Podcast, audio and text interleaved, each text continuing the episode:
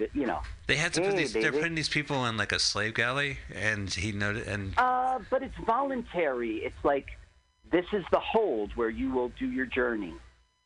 It's all, all right. voluntary, but yes, it's.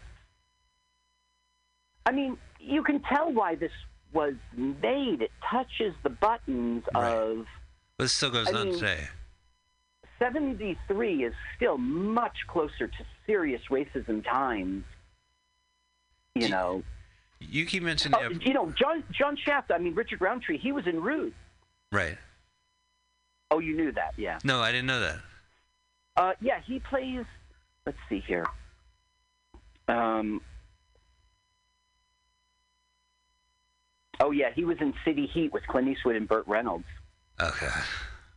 Oh, do you not like that film? I think it's so good. No, it's a good movie. I think that's a Clint Eastwood movie, right? It's.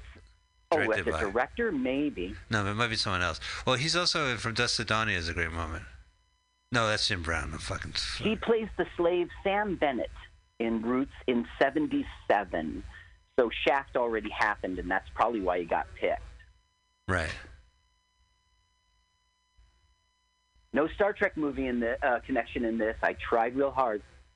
See, all those guys are down in the in the. Uh, Well, they're making a parallel to slavery. Yeah. Well, these guys are just walking around above the ship. So now the nympho is talking to the trader, saying, "You get Shaft to my room," and he's like, "Bullshit." And he goes, "If," she says, "if you don't, I will tell the boss that you raped that you raped me, and you know what it'll do to you." Wow, rape. That's our rape connection. That's why I raped. Well, it is also like getting the clitoris removed. Small groups for fresh air. I can't believe that's a real thing, and you know today, but it is. It is, and, and in the so, United States. It, what? Isn't there like some the courts rule it was in okay? U S Yeah. For for religious that I reasons. Find very hard to believe in today's day and age. All right, so they're they're above ground. I guess they're getting some rest. Well, Here's, they get exercise. Yeah, and now she's like, "Come on, follow me." She made sure that Shaft was one of the first people led upstairs to get fresh air and have exercise so that she could bump into him. She is a Serbian actress. She didn't do much. Um, back, I read a New York Times review of this film, and they called her a Yugoslavian act- actress because it was before it was broken up. Right now, she, he's saying stuff like, "I am Chihuahua," and she's like, "Come on, Shaft." You're a terrible actor, Shaft. Again, like you said before, it defeats the whole espionage thing because everyone knew right off the bat. Yeah. That's right. Throughout this whole film, there's almost no mystery. Every, everything is above board and revealed. You're still interested. You're still watching the whole thing. There's right. action. There's fights. There's well, sex. You got human lives at stake. You got everyone on this ship who's, you know, and you want to make sure that yeah. he takes them down, so they could free these guys. So Captain Steubing has given them a very good. Yeah, see, she's got a great cabin, and the other guys are sleeping. For also, you know, like you talk about Shaft not having any morals. Those guys are down in the dingy part of the boat, and now they're exercising. And he's like, you know what? Whatever. I'm gonna go have sex. Actually, I mean, you're, I'm I'm with you on that statement. But actually, he's like, "You're not turning me on, baby. I got too much on my mind." Yeah, no, that's great. But they do have sex, right? Yeah, in the end, of course, because that's why you go to the movies in seventy-three, and it's Shaft. Right, he's it's gonna have, so he knows that like he's having sex while these other people are down in the ba- in the bottom of the boat. Mister Shaft? And she will say to him, "You're the first man who ever made love to me properly." Huh. Right, new it's You should listen used. Now. He's asking, "How big is your penis?" Wassa, that son of a bitch. You can usually tell by the size of a man's nose, or the length and thickness of his thumbs. Keep listening. All right. I always look for a man with prominent nose and long, thick thumbs. Baby, you're not turning me on. I got too many things on my mind. I got too many things on my mind. Shaft. Oh. He's, I, we might have missed it, but he's like, "It's so cold in here, my, it shrunk to eight inches. Uh, twenty inches. We did miss it. You know. That's what he says, though. Yeah. The man who paints my bills. Yeah, she's just another yeah another woman just hanging out to, uh, naked. A lot of full. You know, in the same way that there's C G I and everything's above board today, if you're going to be naked in a movie today, you've got to be the Playboy bunny, you know. Well, you know, they're showing like full. Everyone, including Shaft, has been completely naked. But the way the camera yeah. is and the angles is, we don't see their like privates. For a That's private right. eye, there's no eyeing privates in this movie. You know, like it's just, but you see the butt, and you see their tits, and you like, see your butt, you see your boobs, full backal nudity. Yeah, the full backal nudity for him too. No hidden gun. Look. Yeah, there wasn't so he's a, like um, still denying her. He found the tape recorder. What network? What network? Uh, so American. He uh, wants. Yeah. She says that she will reveal the guy's name and everything where he lives if he'll do it with her.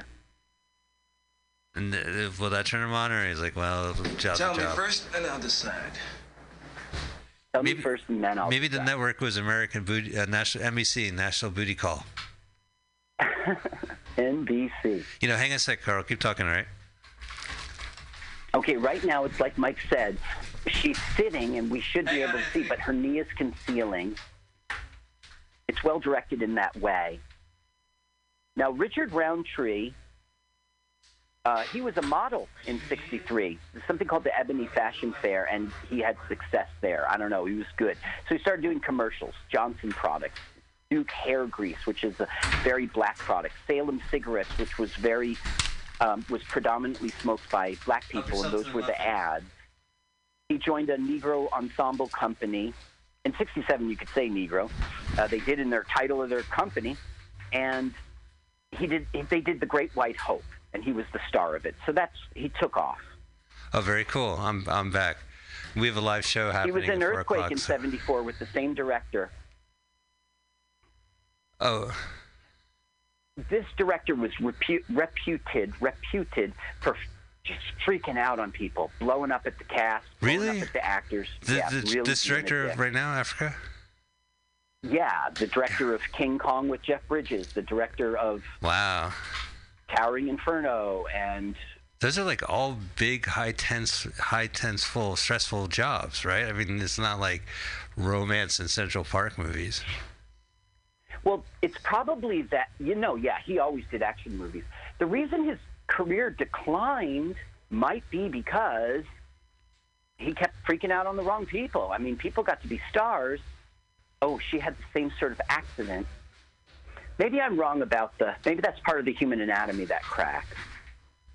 I can never see mine. Okay, he found the tape recorder and, and stopped it, but look, she hid another one. She had another one on there. It's kinky. Here's our traitor. He's got a key because there's no there's no magnetic cards in seventy-three. Right, yeah. This is back when the boats had no magnetic card strips. The keys would hang on a hook and you'd be given it for the room. If you I've never been on a cruise ship, but they would give you like a card to enter a room. Boom, he shot him right before he yeah. even had a chance. See that spot? Yeah, that little one. Good point. Now, once again, out. They're way casual about it, and there's a dead guy and a murder. And, and all right, so this is what I'm talking about. So all his companions are un- underneath the boat right now, trying to sleep on, in the in the galley, as it were, and he's there just and sleeping in bed. Yeah. And at one point, like while she's asleep after sex, he's like, "I'm going to go and free these guys," or. Right now, when he was in the hold earlier, he was like uh, helping a guy with his wound. Yeah. And, and then. Another man gave him a drink because he had done that. So, but you're right. Wow, she's gorgeous. Yeah, so what they're going to do now is they're going to go together and get on a boat for some reason and get away from the ship. I don't know why. All right. But a bad guy sees them, one of the workers on the ship, and he throws a knife at Shaft. I guess because he's stealing the boat, I guess. Here he is. Yeah, they all have weapons on him. Oh, time to use my weapon. I'll throw it at him. you know what? He was uh, knives must be pretty cheap, because I would not. I'd be stingy. I would not throw my knife uh, in a boat, because I'll probably right. go straight Wait into the it. water. Okay, am I behind you? He, did he just pull the knife out? Yeah, he just pulled the knife out. Well, he's he's oh, okay, pro- no, he's he's walking up there. He's sneaking up there. I'll I'll okay. tell you the time. Now she goes, "Look out, Shaft!" So he shoots them after he throws the knife. But guess where the knife went? Uh, it is one twenty-five and fifteen seconds. Okay, I'm fine.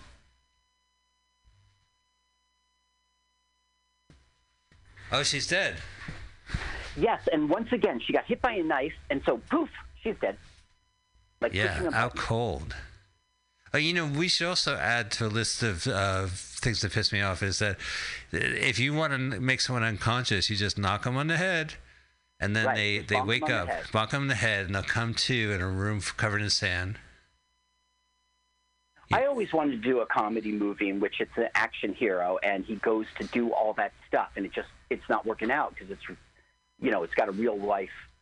Ow! Yeah. Damn it. I'll have to do something like that like where it's choking like, him, right? And it doesn't take a minute. I should uh, mention, Anthony, help yourself to those muffins. I made muffins for the bake sale and it never happened. Yeah, they're blueberry ginger mu- uh, muffins. Who are you talking to? Okay. There's really muffins? What's that? Can you mail uh, so me a muffin? Two people came in and they left. Yeah.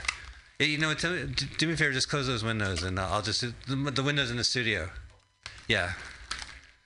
Right. Let's run full length. Yeah, this is a live show. We want to make sure that we seamlessly flow into the next show. The next show is live, so if you're listening, I got it. Uh, if you're listening, okay, so we're uh, back yeah, in, we're back in the room. You know, the war. Uh, you know, his where all the magic happens, and he's learning everything's fucked up. Uh, Crew member's dead. The girl's gone. We don't know where. Which we run a but, respectable business. You're ruining it. You make us come off but like seamen. But everyone's, yeah. they got to Paris, and everyone's on the bus heading to their home, their new home in Paris. So is he like, and uh, captain's, captain's like, you, this is going to cost you extra? Yes. Yeah, you totally know movies. Yes. All right. It's like, this is going to cost you extra, or you get yourself a new captain. This guy is Glenn Edwards. He was in one of the Bond films. Let me just look it up. Yeah, he's pretty good. He looks like he's doing a good job acting. You can get All right, let's listen to him. He just hung up. Oh, he just did it. This is going to cost you more. He's now learned that the girl is missing, and he must know. Yeah. Later on, when he confronts Shaft, there is going to be a moment of commiseration in which they're not friends or anything, but he's like, they both are lamenting that the girl died. It's kind of weird because you're supposed to hate him, and there's a dynamic of you know this is what emotion, and they both are touching on it together. It's, she must give really good head. Because that's what their connection is, right? Like yeah, it is. It is. Uh, that's that's the look they give each other. Like she was a good foot leg. Shakespeare wrote sonnets about it. Yeah, right. Don't blow this job. Okay, wait a minute. Uh, changed my mind on that. It's who's in the trunk, people? Great, yes, welcome. They're now arriving without welcome. a truck fire uh, at their new he- their new quarters. Oh, this is where they, they get them. So they're in Paris. Rent must be cheap in Paris. Not for these guys. Wow, how many people oh, uh, were no, in that truck? They're not all getting apartments. They're all going to be in, like, bunks and... Oh, so it's like, oh, I got you. So when they shot the scene, did they really put thirty people in that truck? I mean, production's notes didn't speak to that, but you saw it. It yeah, really looked like... it really looked like... I think this director plays rough when it comes to, to uh, stunts and sex scenes. They you probably know. got in there because it was like, come on, come on, damn it, get in the truck. Get in the truck. All right, let's do another take. I had B-roll. Yeah. Yeah, but this is, we only had the one truck. We had to get it from different angles, people leaving. Okay, so this guy shows up and he goes, hello, I am here. I am your, the greatest guy for you guys. I will teach you everything. Let's listen to his okay, sure. spiel. Come and listen to Peril.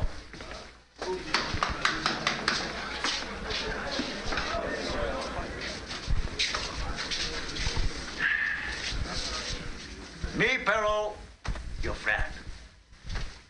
Me tell you what to do, where go, where work.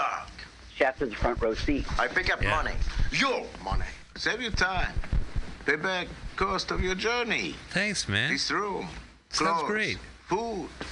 Richard Roundtree was in Theodore Rath, one of your favorites. Yeah, no, I mean, I've seen him around. I, I feel oh. bad I said From Dusk to Dawn, but he uh, he's a great character actor that uh, pops up in the oddest things sometimes. But he, he has a different approach each time he performs, you know, like uh, someone like John well, later Shaft. Later in his career, I think he was just working to work. I mean, he was in Corky Romano. Yeah, but I'm saying, like, he had a softer comedic presence. Like, he knows how yeah. to play the the scene. He knows how to play Corky Romano. He knows how to play John You're Shaft. Right. So that's one of the reasons yeah, like why I like him. The, um, he was the uh, commentator in uh, Speed Racer. Oh, that's crazy. And I did not know that. That, that two-hour movie, Speed Racer? Right, and he was a former racer who Speed Racer looked up to, and huh. he had become a commentator. Now, at the time I was watching that movie, I didn't know it was Shaft. It's so funny. Like, I've, you know, we grew up watching Speed Racer, and Speed Racer is a twenty-two minute cartoon or eighteen minute cartoon. Yeah. And then the movie is like two hours and like thirteen minutes. It's like. And it was so cool, that racetrack and the crowd. Uh, it was it was like eating cotton candy in like a, in a neon sign factory. It just was so much. It was a little too much, you know, for two but and a half. The car was so bad, I was mocking it. Yeah. Get That's, it? Yeah. No, no, tell me that joke five more, four more times, so it'll be Mach yeah, Five. Yeah, right, Mach Five. Look at that. So he's saying, you've had a long journey, you deserve some rest, I'll be back in three hours to pick you up. He used his thumb into the European style of doing three. So he puts a bunch of francs on the table, and he goes, you guys split it up. Oh, so he is really ripping this guy them off. See, they're all, give me the franc. Now, some guys are going to come looking for Shaft, but you see, he's already ducking out. Yeah, he's he's not waiting in line for the francs. He's out of there. He's going upstairs. Well, he's learned, like, who's the ringleader, and, like, he's kind of, he doesn't need to be undercover anymore. Well, it doesn't matter because they, it was never undercover to begin with. yeah. Uh, look, but in the setup, you, you see the tiles are real loose. They could just, they're not that's, really. That's Richard Roundtree doing this. Yeah, he's escaping. But he's climbing up a roof and they're shooting it. Yeah, for no reason he's escaping because he doesn't know those. I think he might have looked out the window and saw the guys. I'm right. not sure. Oh. So they're saying, no, he's not here. He's in the next. He's his room is the next room over. And so they start roughhousing a guy who's, who, you know, where's. They don't say Shaft. Right. Where's alias? Where's Shaft's alias name? It's like Chowie or something like that.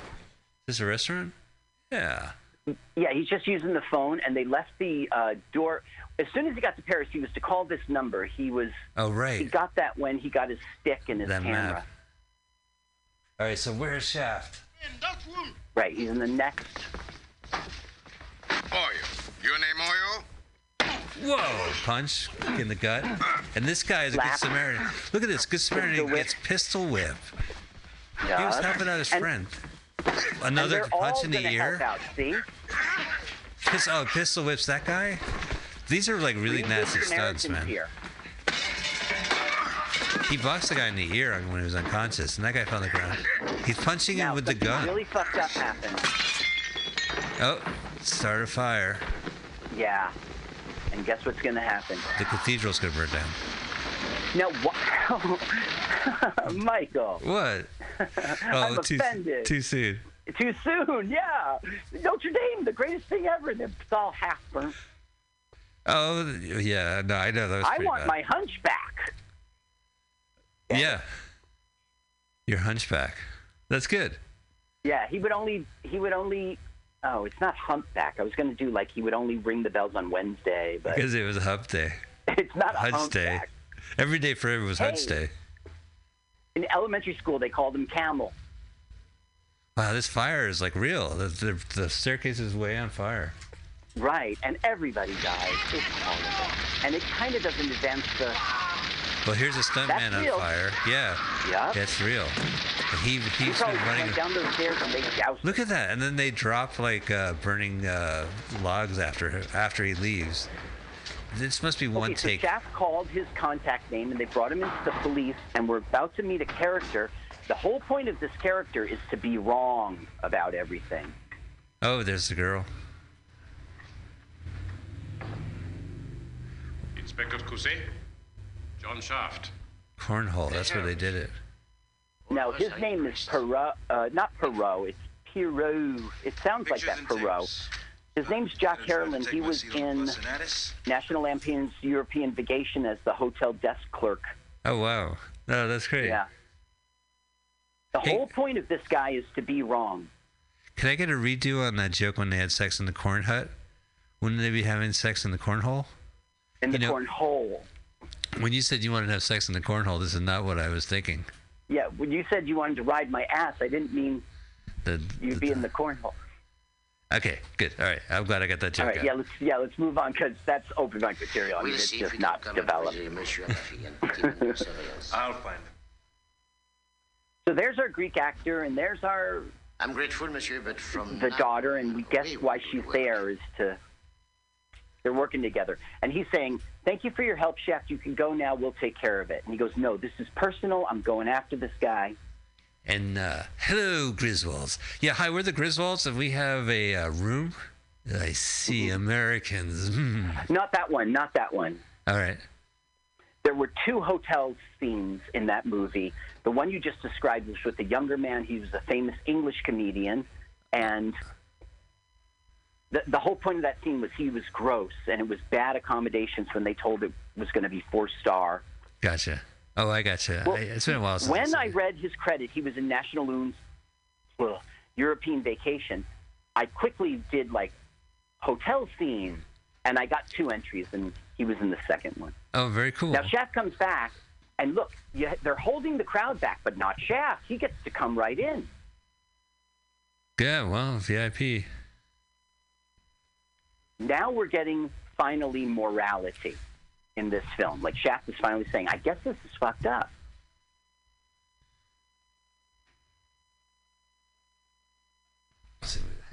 You know, Samuel L. Jackson was the same way in that movie. He was all business. It wasn't about... Right. Well, that was the beauty of the first movie, too, is that he, as a private investigator, he is all business. You know, he, he has but, to... But, but he softens every movie. Okay, now he's going to give the guy... a speech. What like is the law doing again, about the, the shitheads who charge one hundred francs a month to stay in a crap house like this? Why don't you really clamp down on the slave trade? I'll tell you why. Because the black ghettos of Paris is as far away from the Champs-Élysées as one hundred twenty-fifth Street is from Park Avenue. You need a bunch That's of good. poor bastards to work Ties on your roads together. and your goddamn kitchens. So don't lay any of that law will punish him shit on me. So fuck. Oh, I love Shaft. Everything is direct. You know, it's it doesn't mince words. All right, he's done. He's he said his say to the, the captain. Last time I okay, said so something. Here is that mean exploitative guy. He's like, "See, I told you I'd be back." Oh yeah. Attack. Where do you take the money you collect? All right, yeah, you burned down the hotel. Now he's going to learn the address itself. So he's getting closer and closer to the villain. Exactly right. And he's going to end up in that room where we always saw the guy with the map of Africa. That oh. really succeeds. So that's the first five minutes of this movie. It's going to show up in the last half hour. That's right. All right. They're going to read the thing that the brother etched, and that's going to lead them to the the dungeon. All right, cool. And the backstory of that dungeon is it was a, a Vichy Gestapo prison. Just to make it, like, the most horrible thing ever. So he just walked in the front door, no lock.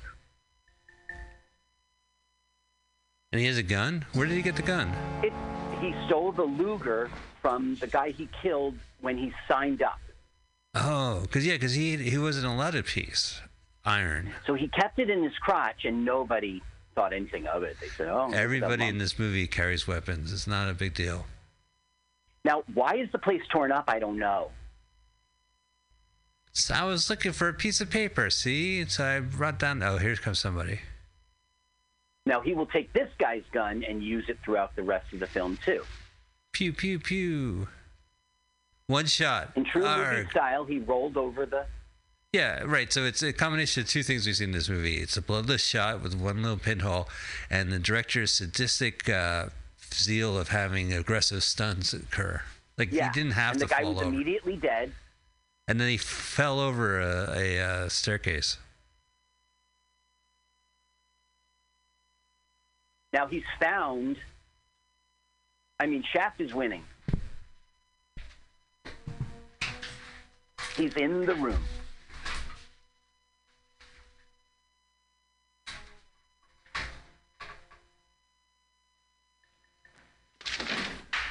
See, oh, it's only you, baby. Damn close, baby. Oh, she doesn't die tragically by uh, a, a errant knife. I'm happy to inform you, ruin this movie for you. She does not die tragically. Okay. And she doesn't end up with Shaft. Oh, good. And she skips that appointment on, in February. It all works out. Now, for some reason, they think he knows where Shaft is or something. So we're back to our dungeon from the beginning right. of the film. Yeah. This is a tunnel. And yeah, and there's not light at the end of the tunnel. It's all lit. Well, it's weird because when they were running out of it, that wasn't the end of the tunnel. That was the start of the tunnel. For the... All right, never mind. Now, somehow, the survivors of the fire, fire end up here locked up. It, it doesn't... How'd they get there? I, I, God, that's so crazy. So that fire killed a lot of people, but the remainders are, are now imprisoned in this dungeon. Right, and look how many remainders there are. That's I mean, there was only thirty everybody. people on that truck. Everyone survived the hotel fire only to wind up in a dungeon? Yeah. Yeah, look the, what they're, they're going to torture us, dude. Now we're going to see a Fishburgers reenactment. Fishburgers being our old public... Uh, Nurse Jeremy. That's the old public access comedy show we did in and nineteen ninety-one. They tickle him. They're zapping the shit out of them. Look how old school the thing is. I know, they got to... Crank the hand, uh, crank the handle. Why don't they get one of the slaves to do it? To torture? It's gross. Because they get a kick uh, out of no, it. No, the manual labor of cranking. I'm not doing that. Okay, if it's for torture, I'll do it. Now she's crying. Oh, she saw the mark. I don't know how she knows it's the brother's etching, but she does. This is where they killed. Killed who? My brother. How does she he know? Wrote this in our language. Oh. Oh, because it's in what their it language. It was in his language. In their language. Did they... Because when we saw that in the beginning, I didn't really know what that was. I mean, I knew he etched something, but I, I guess so. I don't think I even recognized he etched it. But you mentioned Oh, it. well, I had told you. He yeah. Was, it looked like he was trying to get out of his handcuffs. Here's a, the like reading the second time I saw the film, I knew it, and as he was doing it, so I thought it'd be best to tell you. So they read his thing. It's like a castle in a he described, and they're just figuring out at the library. Yeah, I know like it's so weird. They they, took, they went to a library. Okay. And they're not doing it in the library. It, like, goes yeah, against... and the librarian's like, le chiche. Right, it's a French library. You know, that librarian, you make fun of her, but when she comes home at night and she removes the pencil from her bun and shakes off her hair and uh, unbuttons her tie, she's a real party girl. Right. She goes to work, she puts on those glasses and it's... Okay, so here's the leader... And he's yeah. in his own dungeon. And he's like, what's going on? Does he know where the Shaft is? No. What, you know, the, the form of communication must have broke down. When the C E O is in his own dungeon, that shouldn't be. Well, his business is... Now he's yelling at them. But because of you troublemakers and that black bastard Shaft, I had to leave this country. Shaft. So... Shaft. I'm going to bury you all, along with the evidence. Oh, so shit. Here comes Shaft. driving a Shaft now, car. Do, it, I don't know why, but he's going to blow up his whole dungeon with them in it. Why? Is he, is he driving an automatic? Shaft, with, with a name like Shaft, he's driving this dick. Yeah. He killed uh, three people with his car now. I know, it's great, like a video game. He weaponizes everything he touched and sexualizes every... He's Shaft. Yeah. Roll over. Yeah, he really got him. Again, now look, look at this stud. He just car. smashes right into the stone staircase. For no reason. He really didn't need to do that. This director is just good. And then the car blows up. Yeah, and way too much, in a perfect movie style, way too much explosion yeah. for what it should have been. And also very close to the stunt person running up the staircase. Like, do they have to redo these shots and get a new car and do a new smashy smashy, or is it just one take? And they spent two million dollars on this film. I mean, they in sixty-three money, they only made seventy-three money. a yeah. million and a half. But well, the second one was Shaft's Big Score, which is a great title. I don't think I've ever seen that one. I didn't see it. I saw Shaft, of course, but yeah, I've seen Shaft and I've seen the, the reboot. And now look how Shaft has succeeded. Yeah, he's all the way to the. You know, first the scene of the first, the first scene of the movie. Now we're going to have a moment in which. Oh, this is the, the talk you're talking about. Hero, All right, let's. You see the guy rigging up the explosive charges. Yeah.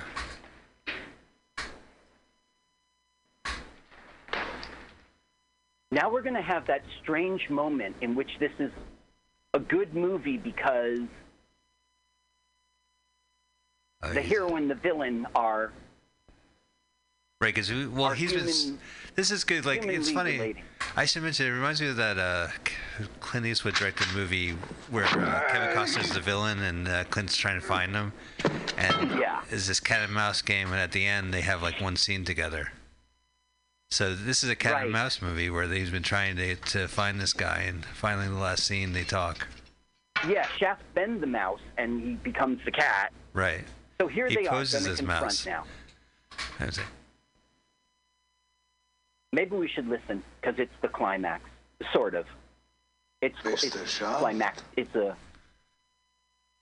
It closes two heroes' circles.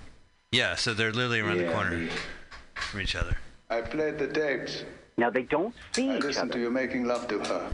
But they're in the How shot together, for most of it. Why did you have to kill her? One of your men threw a knife. She was in the wrong place at the wrong time. Errant knife. And the why wasn't knife. her body still on board ship? Promised her a boat ride. I promised her a boat ride. Well, she would have liked that. Well, I think it's the politics of it, right, too, so because it, it looks like she left with him, so they have to... Right. You know, they don't realize that she's dead. I've got... Now look, that guy got speared, and they're free now. Yeah, right, they were able to break the lock. And they're sneaking up behind the bad guy. Look down at your feet. Oh, so while the hero and villain blah, blah, blah for the final time, these guys are sneaking up to take down the villain. Right, and Shaft doesn't know that, and he takes a risk, and he's saved by those guys, but he doesn't know they're there, so he really took a risk. This is the second time someone saved Shaft's ass. Well, I can see. And they're saying, you know, he's saying, don't come around here because I'm going to blow this place up. And if you don't believe me, look at the charges under your feet. And so Shaft's going to pretend to disarm, but he's really got his Luger. Yeah, he's got two guns on him. He's double fisting guns. Oh. Yeah, he missed. Well, every time you shoot a Shaft, you miss. They got him. Every time you shoot a Shaft, you miss. Yeah. It's like Star Wars. They train those stormtroopers. And those are those are laser beams. This is the speed of light. Right. They would take the stormtroopers to the target range, and they go, "No, you hit it. You hit it." No, not a headshot. Excellent score. You failed. Now look what they do with the bad guy. They throw him in the pool, so the stuntman hits a shallow pool. It's a fountain. So right. Shaft is now inspecting. And he sees that everyone's gone. Oh, so now he can set up the dynamite? Well, the dynamite's set up, so he's going to use it to destroy the They're waterboarding the actor right now. They're giving him a well, forced baptism. They're drowning him. It's a forced baptism, Carl. It's a forced baptism. Yeah. Boom. T N T. I mean, they spent money on this. Yeah. They found a location to blow up their tunnel. What was that beforehand? So weird. It was the... That's the dungeon where the Vichy Gestapo... Okay, now we have our guy show up who's been wrong the whole film. Right. And he flips and lets Shaft off the hook, even though he's murdered. And... Good, because we got to get going. Look at all this sees. He's oh, a dead how body. Are we going on time? Well, well, we'll make sure that the next show has five minutes. If you guys are listening live, keep listening. We got a great live show coming up. Live entertainment. There's the Deadpool. There he is, Flo, the Deadpool. And he's like, this is terrible. It just raises his eyebrows. Like, yeah, I see a burning car and a dead body. Shaft gets ready to eat a lot of shit. Monsieur, unless you hurry, you're going to miss your plane. Surprise! The guy's letting him go.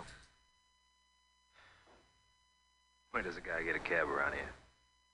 You know where I can download the Uber app. Yeah. Merci. No need, monsieur. Take the taxi. Take my voiture. I don't know if I want to go in there. It says ICE. It's a police car, you idiot. Oh, he's got to roll his eyes. Right. He puts the black person in the back of the police car. How racist. Okay, here he is on his way home now. Yeah. Oh, there she is. Surprise. It's a love interest. Is this the same as that set from the beginning of the film? Yeah. Is that the same plane? Maybe. No, they were. They sang a little bit in the middle. That's at the end of it. There it is, Global Airlines. Right. Courtesy, and we probably have some great music. And they fly. They should fly right. They need. Well, fly how do straight, they, Ethiopian. How did they shoot? Oh, okay, we made the credits. It's over, and the ending cuts off. So. Okay, well, that's great. Uh, thank you guys for watching. We're gonna wrap out soon. Carl, you're picking the movie next week, and I'm researching it. What'd you pick? Oh, you're going to research yeah, it? Yeah, is that cool? Wow. Yeah, I was all ready to research it. We all half know it. All uh, right. But I want to talk to you about it. Okay. It says, after I inspected it, it says free, but because you have to watch commercials. That's all right. So will that wreck up yeah, that won't people be. At home? So they just mentioned Ethiopia. So what's the movie, and we'll get out of here?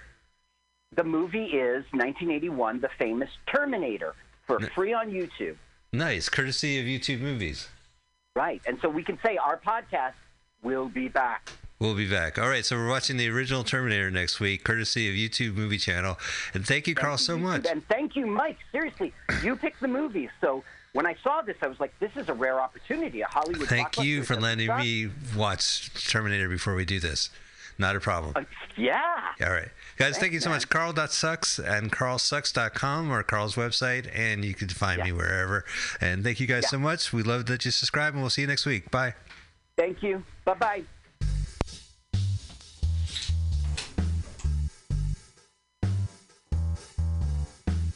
Let's watch a full-length movie on YouTube with Mike.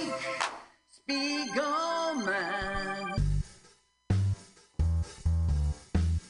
Let's watch a full-length movie on YouTube with Mike Spiegelman.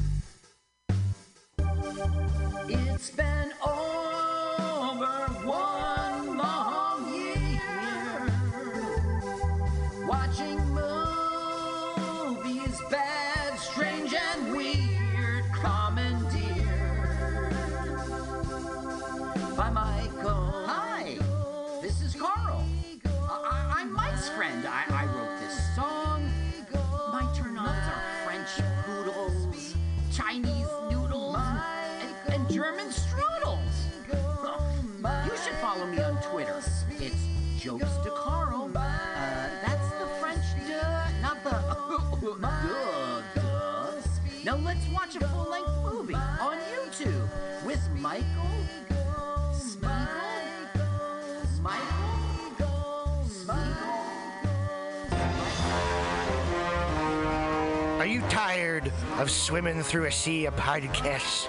Are ye on a raft without a patter?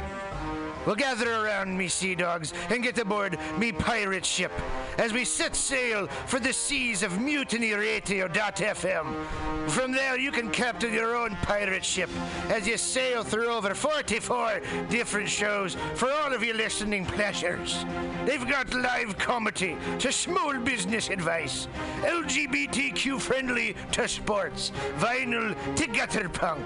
Mutiny Radio dot F M has the best programming the internet ocean has to offer you. I bet my peg leg on it, or I ain't scurvy shit-faced McRat.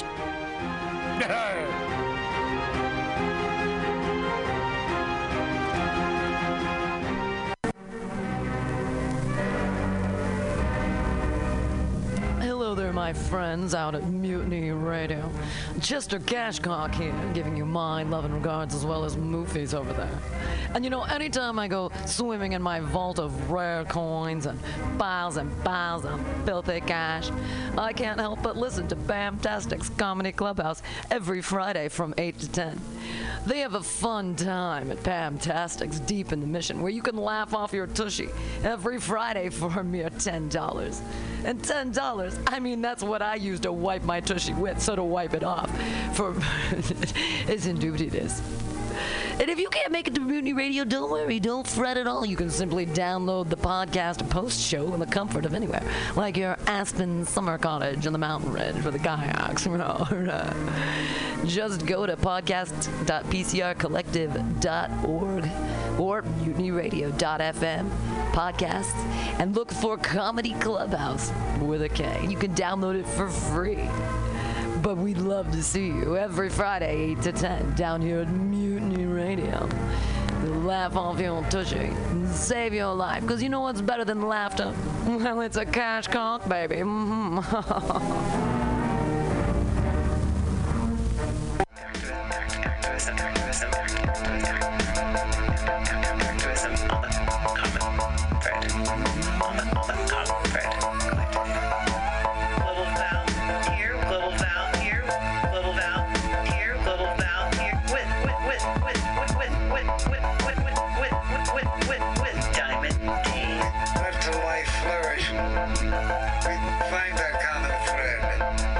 Live in the Mission, Bender's Bar and Grill.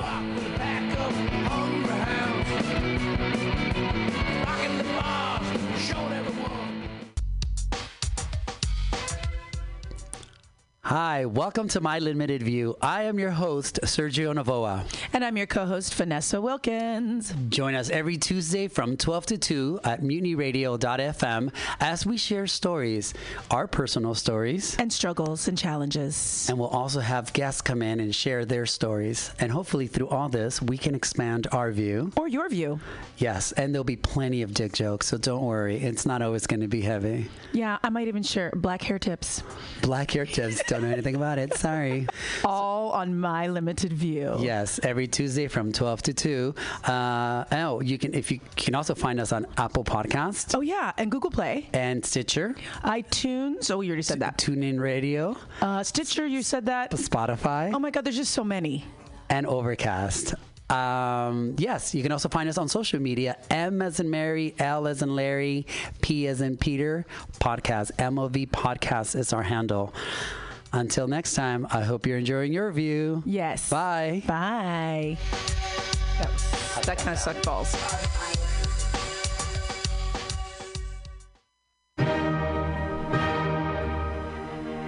Good evening there, my friends here at mutiny radio dot F M. Chester Cashcock here, and giving you my love and regard as well as movies over there. And uh, I just wanted to let you guys know that anytime I go swimming in my vault of rare coins and piles and piles of filthy cash, I can't help but listen to Pamtastic's Comedy Clubhouse every Friday from eight to ten P M I mean, if anyone who knows anything about comedy knows that Pamtastic's books the best of San Francisco and beyond's underground comics.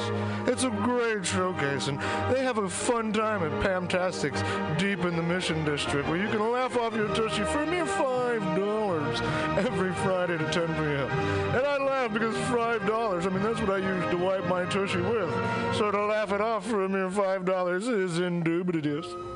But if you can't make it to Mutiny Radio, well, don't even worry. Don't fret at all.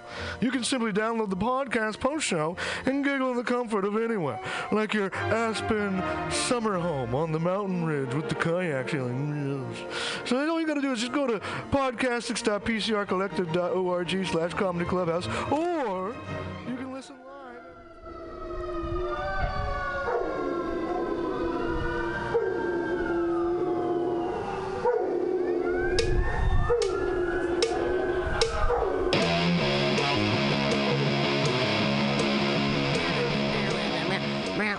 Na na na na na na. It's eight o'clock! Yay! It's Friday night.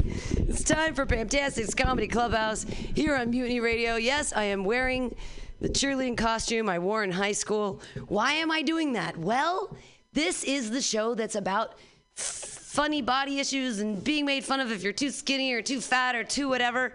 And I have a cheer for it. Here we go. Give me a K. K. Give me an I. I.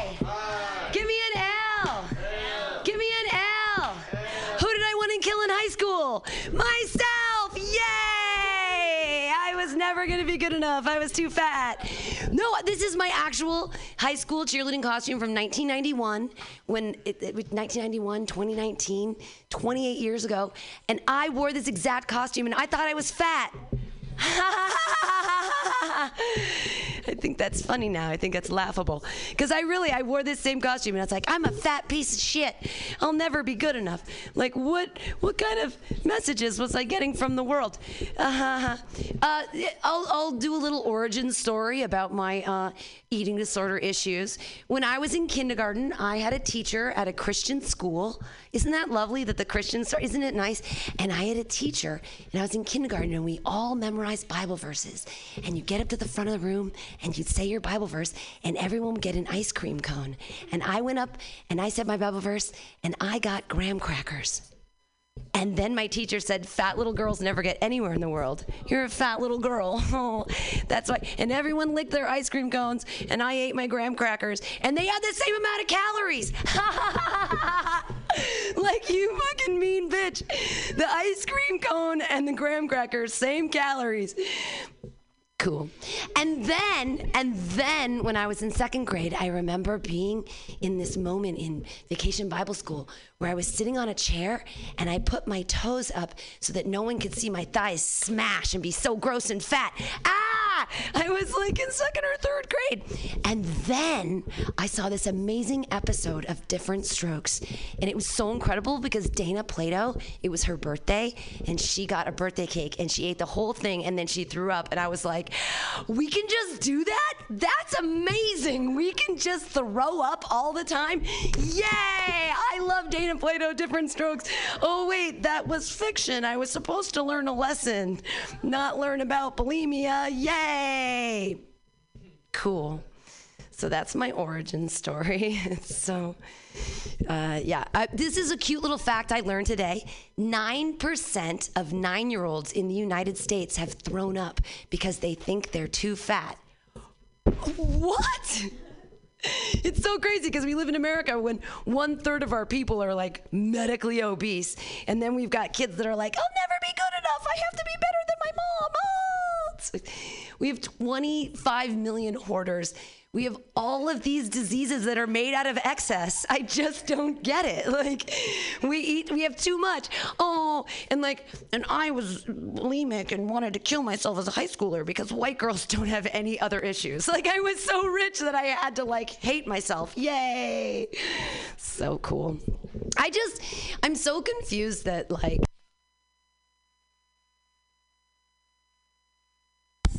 I'm so confused that Uh, we have so many oh, horrible things. I, I mean, remember when Michelle Obama was here and she hated fat kids? Wasn't that great? She was so cool about it. She was like, she was like, oh, work out, kids, and we're gonna have healthy school lunches with like healthy foods and less salt, and let's work out together, yay! And I was like, that's so cool, Michelle. I miss you so much. Because I wondered about our new uh, First Lady, Milan, Melania? Melania. How do we pronounce her name? Melania. Yeah, Melania. I don't know because she never talks. Like, I don't know what her voice sounds like or what her name is.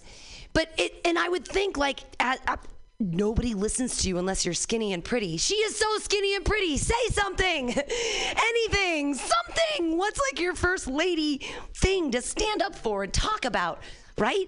And I thought that she would plagiarize Michelle and just hate fat kids too, right? And but she'd do it in a different way. She's going to teach the kids, you know, um, how to, I think, champion bulimia, because it makes kids four times the consumer, right?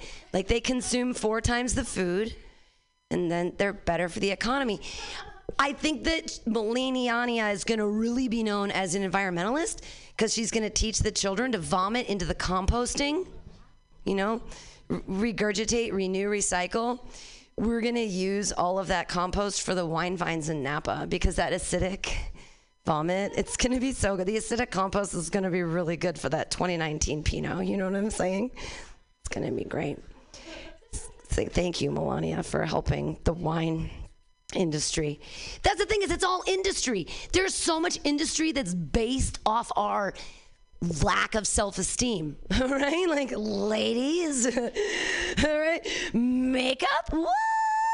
Like, I wasn't wearing makeup for a long time, and I was calling myself a feminist, but then I, my friends gave me some um, eighteen dollars lip liner from M A C, and I was like, wow, I'm just not wearing makeup because I'm poor. I'm poor. This is a class issue. This has nothing to do with me being a feminist. I just can't afford makeup. It's, friends gave me makeup. I'm like, oh, I could be pretty too, yay! Just so much of our economy. You know, Gillette, nineteen oh four.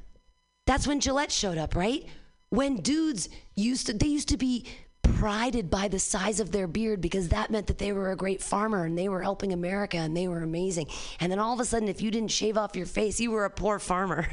And it was like, what are you doing? Be part of the industrialized America. Body odor's a thing now. That didn't exist. Like, everyone just smelled funny, but like, no, you gotta wear, you gotta do something. So men had to shave their beards. Gillette, the best a man can get. Right, remember? And and like, women couldn't even show their legs. Do you remember the time when if you showed your ankle, you were a dirty slut? Remember that in nineteen oh four? And now, if we don't shave from our big toe to our twat like a four-year-old girl, we're a disgusting slut. Nobody wants to sleep with. Gross, why don't you shave? Gillette, best a man can get. Yeah, I don't, I actually shaved my legs this morning for the first time in like five months, and it was like I murdered a baby squirrel. It was, it was, I didn't even do it in my shower because I was worried about like clogging up the whole works. So I did it on my couch, like with like throwing the hair away in a responsible way. I made it into a small cat toy and threw it to my cat. He's like, ah, I love your leg hair. It's good. Uh, yay, Gillette. Did you guys know about the new Gillette razor? Do you hear about it? seventeen blades for the closest shave, right? So many blades. The thirteenth blade is easily removable, so you can slit your throat in the shower because you'll never be good enough. Never. Gillette, the best a man can get. I'll never be good enough. This is, yeah, exactly. Well, no, when I was a child, like, I really was super affected by, like, body image. I was super bulimic for many, many years. And I just find it so funny because I really was tiny. I was like exactly the same size as I am now. And I'm like, you dumb bitch, why did you listen to the male gaze? I don't understand why I wasn't listening to the male gaze. I walked down the street today. I got so many comics from the comments from the male and female gaze. I finally understand catcalling, right? Because I have a cat and I kiss at my cat all the time. Serdon, come here, Serdon. He never comes. Like, it doesn't work. Cat calling doesn't work. The cat never comes. Like, it just, he doesn't. He'll stretch out on the floor, and I want to touch him, and all of his eight nipples are showing, and I'm like, you are a stripper, and I want to touch you. And I get super close to him, and then he's also the bouncer. He's like, don't you touch my nipples. I'm like, oh, I was asking for consent. Like, I don't know in cat language what consent is. But walking down the street today, I got so many, like, comments. Uh, one guy, he said, "Girl, you've been living a long time to look twenty-two." And I was like, that's a compliment. That's not catcalling. That's a compliment. That was great. I felt really good about it. It was fine with me. It's like, you can you can say that on the street to me. I like that. Uh, but another gentleman uh, said, "You got a nice fit on today." And I said, that I, I am fit and I have an outfit. That works. Double entendre in catcall. Like it. And then he said, "Cute skirt. Can I get under there and get a sniff?" What, what?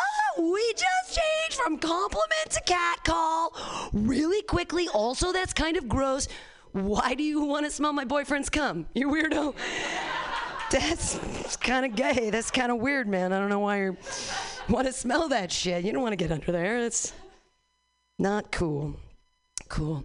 So I did, I did used to have a lot of like, tons of eating disorder issues, and I thought I was fat, and I thought I was skinny, and then I thought I was, uh, and now I'm like, yay, everything is fine, why are we all freaking out? But this really is a big issue in the United States when we have so many problems. But one of them also happens to be that one out of every four women has eating disorders. So that was interesting to me. And also that when I put this show out and I was like, hey, who has body dysmorphia issues or who's been made fun of for these things?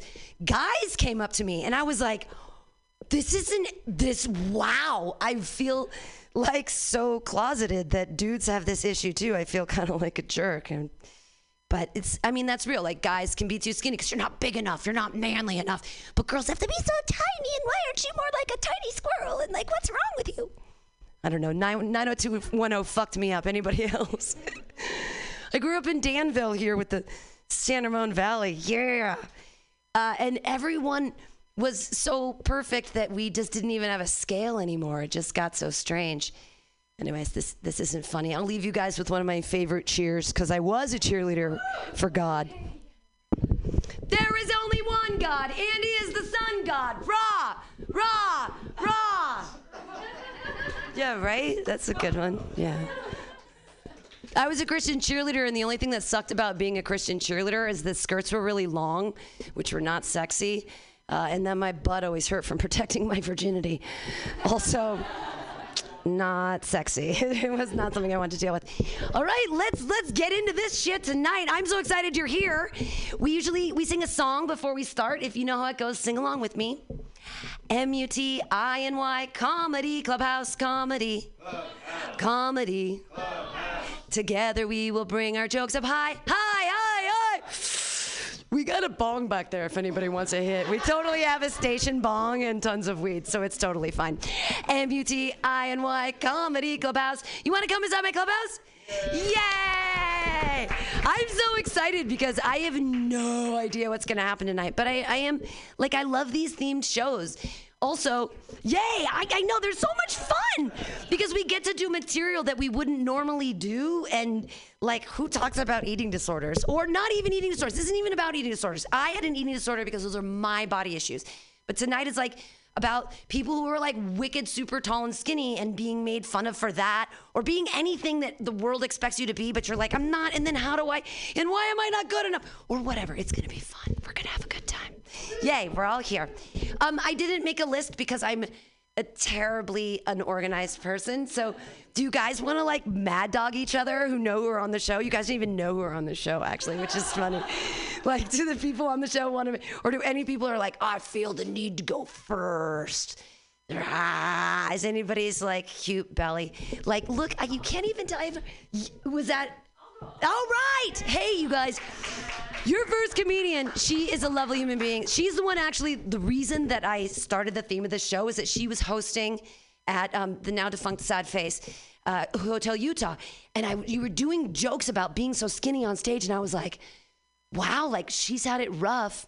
And I, as a child, would have dreamed to be you because you're like wicked super tall and you weigh like you're like ounces and like the thigh gap is so gorgeous. Yeah. Like you've got this fucking thigh gap. I could like stick my head. I could put three kittens in your thigh gap. Like I can imagine if I, that would have been today's thing. If I could have made a Fonto, a picture of you, if I could Photoshop three kittens in your thigh gap. Put your hands together, everybody, for Gaula Finman.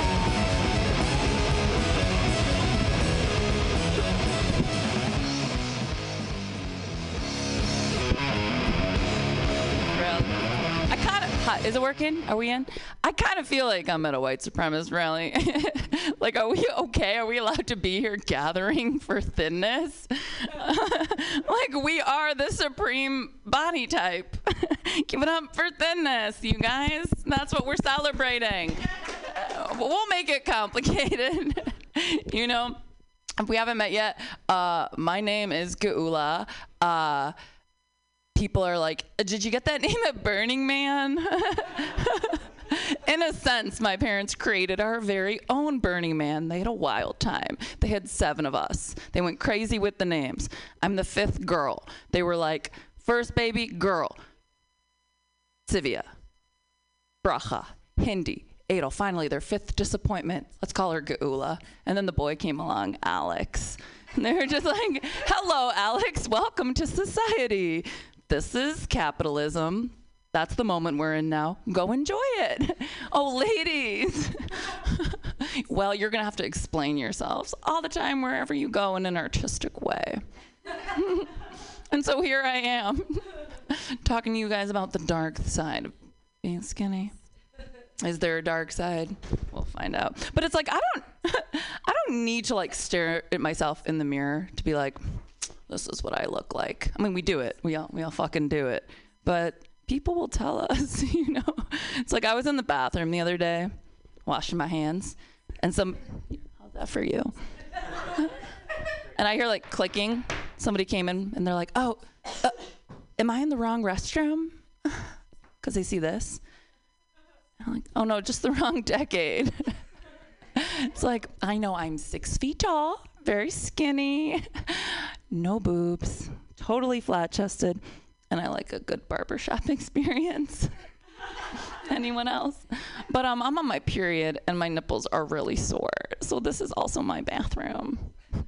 When you're skinny, you have really small boobs usually, unless you get a boob job, right? I, uh, well, there's some exceptions. I have a friend that um, took all her like life-saving. She was always kind of self-conscious about her boobs. Anyone else have like a period where th- dudes do? Felt weird about your boobs, body weirdness. She had like a little small one. This is my small one, and this is my big one. Anyone else? And she was like, I want to fix that because it's been, it's been hurting me. People have said mean things to me. And she finally had ten thousand dollars. I was like, you know what? If I had ten grand, to do anything, I'd maybe just accept my boobs and just start a movement. Hashtag diverse titty. You know, just like one big one, one little one. It's not such a big deal. But like, you guys, ladies, men, people tell you what you look like. Like I pissed off a guy at a bar the other day because he was like, I don't know if I can call you pretty. Hi, talking about being beautiful. And you guys are all beautiful. There's some chairs over here. You can sit on the floor if you don't want to make it hard for anyone or me while I'm doing my set. This is great. No, this is great. Yeah, they're all cute. It's great. It's just like a thin what, supremacist group, just loading them in. Nice. Thin people united against curves. Yeah. What am I going to talk about? Um, yeah, I talked about, yeah. So this, I was in, I was in a, a bar, and this guy got really pissed at me. He's like, I don't know if I can call you pretty, hmm. or handsome, you know? And I'm just like, oh, that's so hard for you.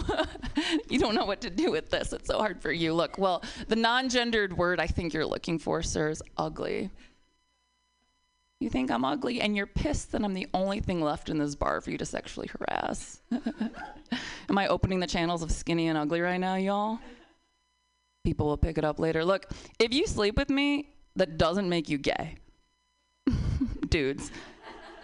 If you're begging for a pegging in your booty, you're teetering, okay? Okay, true story. Yeah. What am I gonna talk about? Um. I was doing this, what I'm doing right now, I was looking down, walking down the street in San Francisco, and some guy goes, a confident and pretty woman should never look down. And I'm like, how do, first of all, how do you know I'm pretty? I could look real fucked up and have no teeth. I'm looking down. You don't see this fucking face. I got teeth. They're fine. Everything's fine up here, too. But I was looking down because I, as Pam mentioned, was admiring my thigh gap. Yeah! You can fit three cats in this thigh gap, according to Pam. Three little kittens would be happy in there. This is a portal. This is where all my self-worth lives, everybody.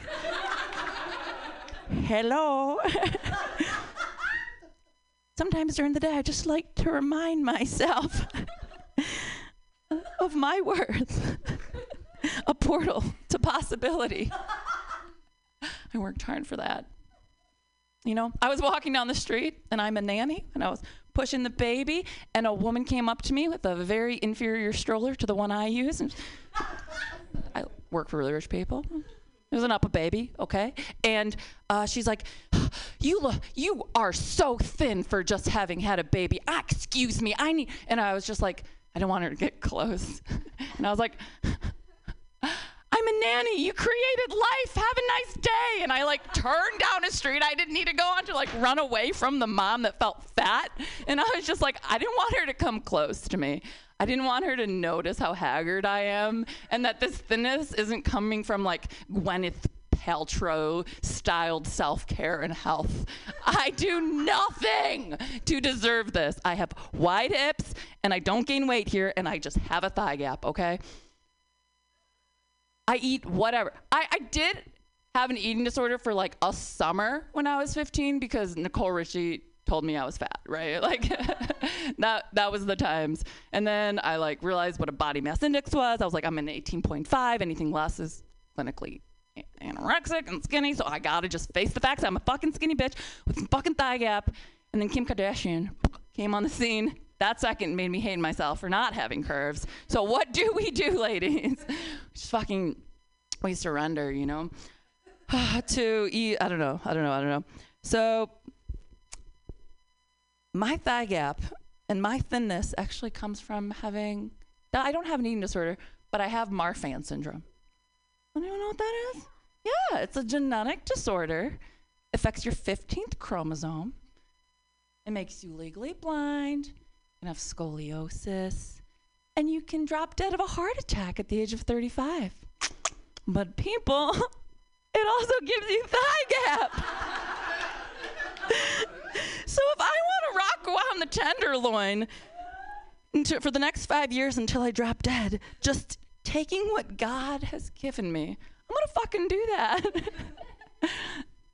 Nobody's as tall as, there's no people with Marfans in here, right? Because I would, I just want to like, if there was, we could just shake hands and I could just stay on the stage at Mutiny Radio. We could just shake hands and then I'd like pull you on the stage because I want to start a mutant army.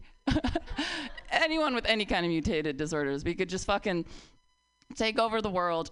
First rule, nothing happens before noon because that we're fucking sleepy. Naps all the time. We could just sloth our way into success, you know? Just fucking take over the world by doing less. Those are my people. um, I don't know. I think that is all I have to talk about.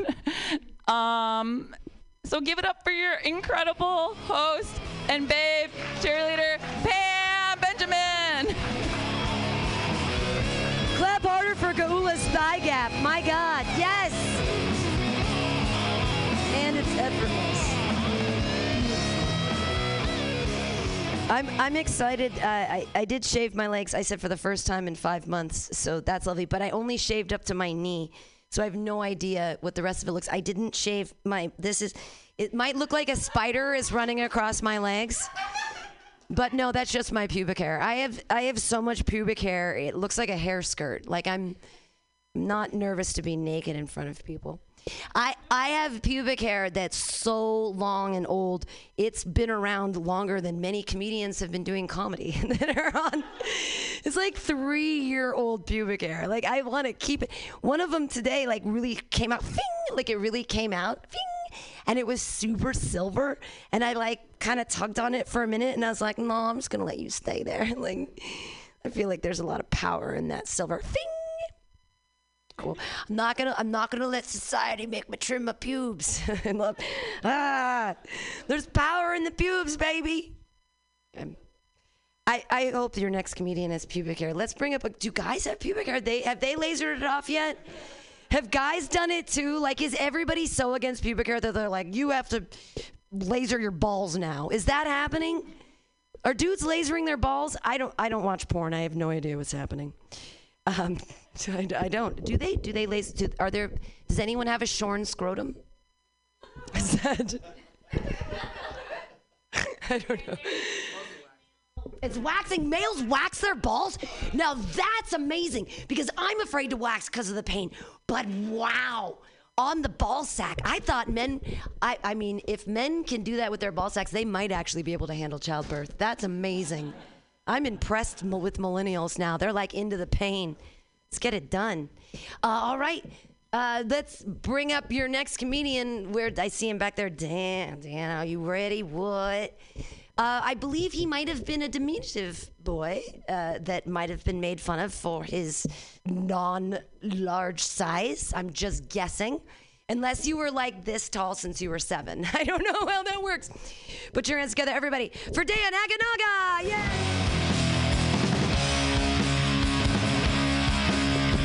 Actually, it's a funny story. I used to be six foot four. it's, it's, something happened. I don't know. Uh, no, but thank you very much, Pam, for that intro. Uh, I love it how you say my name correctly. I think you're the only person who could say my name correctly. It's Agi Naga. Agi Naga. Kind of sounds Japanese, right? A little bit, right? The weird thing about that name is some people even expect to see a Japanese person after they hear that name, which once made for uh, quite the awkward job interview. This actually happened. Yeah, I guess H R didn't do their homework. Thought they were going to be interviewing someone Asian, and then I show up, and they realize they're interviewing someone lazy. Nah, I'm just kidding. I'm Caucasian. Uh, I'm very Caucasian, I've st- I've started to realize. Like, I'm like water polo white, you know? Like, I look like someone put a water polo player in the dryer. Like, essentially, that's, that's essentially what I look like. Now, speaking of that, um, this happened to me last week in Oakland. I work in Oakland, and I was walking on the street, and a kid points to my face and goes, "Yo, you got the face of the Stanford rapist." Can you believe that? He thought I was still in college. Still got it. Little cutie was just paying me a compliment. No, I am very young looking for my age. I'm thirty-three years old. Pam, you think I look like twenty-three or something like that? And it translates back all the way to high school when I was... So I'm thirty-three, I looked twenty-three, so when I was thirteen, I looked like a fetus, I guess. That was actually my nickname in high school, no joke, it was fetus. Yeah, I was so little, I was five foot one, I weighed ninety-seven pounds, and about ninety-six of those pounds was all in my head. I had a really big head, my head hit puberty before my body, I looked like a walking lollipop, it was awful. Uh, I looked like Mister Garrison if he was shorter, yeah. Um, And it was uh, it was tough. It, it, I miss those days though when bullies would, you know, say mean things to your face. You know, now you don't have that anymore. Now they're just hiding behind a screen. You know, the good old days. Yeah, bullies made fun of you for weird things back then. Obviously for what you looked like, but also I don't know if anyone relates to this. Bullies would make fun of you if you didn't know about something, because Google didn't exist, right? Seriously, and usually it was always like slang related. I remember my uh, this bully named Lori Yates, that's his real name. Uh, he went up to me and he, he totally fooled me. He goes, "Hey Dan, you're not straight, are you?" And he said it like that, right? So he set me up, and I was twelve years old. I didn't know what straight was. I was like, "No." He's like, "You're gay, you're gay." I'm like, just like wanted to kill myself after that. Back then, yeah, nowadays if that would have happened, I would be like, "Excuse me, Lori, I have to go to the bathroom," and then just look up what straight meant, come out and be like, "Hey, Lori, I am straight. I'm straight as a motherfucker," and then just been done. All right, let's move on from that. Um, no, so uh, I'm uh, what you would call a late bloomer. That's That was what kind of what was responsible for how I looked in high school. Uh, I feel like late bloomer is just a nice way of saying your body is lazy, you know? Because, like, I didn't want to be a late bloomer. My body decided to be a late bloomer. I wanted to grow pubes. If it was up to me, I wanted to grow pubes when I was like six. But, and I think the reason why my body held back for so long is because it knew once I'd hit puberty, I would just like abuse the shit out of it. Right? Because think about it. Like before puberty, that's like the honeymoon period between you and your body, right? The worst thing you could do to your body before puberty is like what? Scrape your knee from playing outside?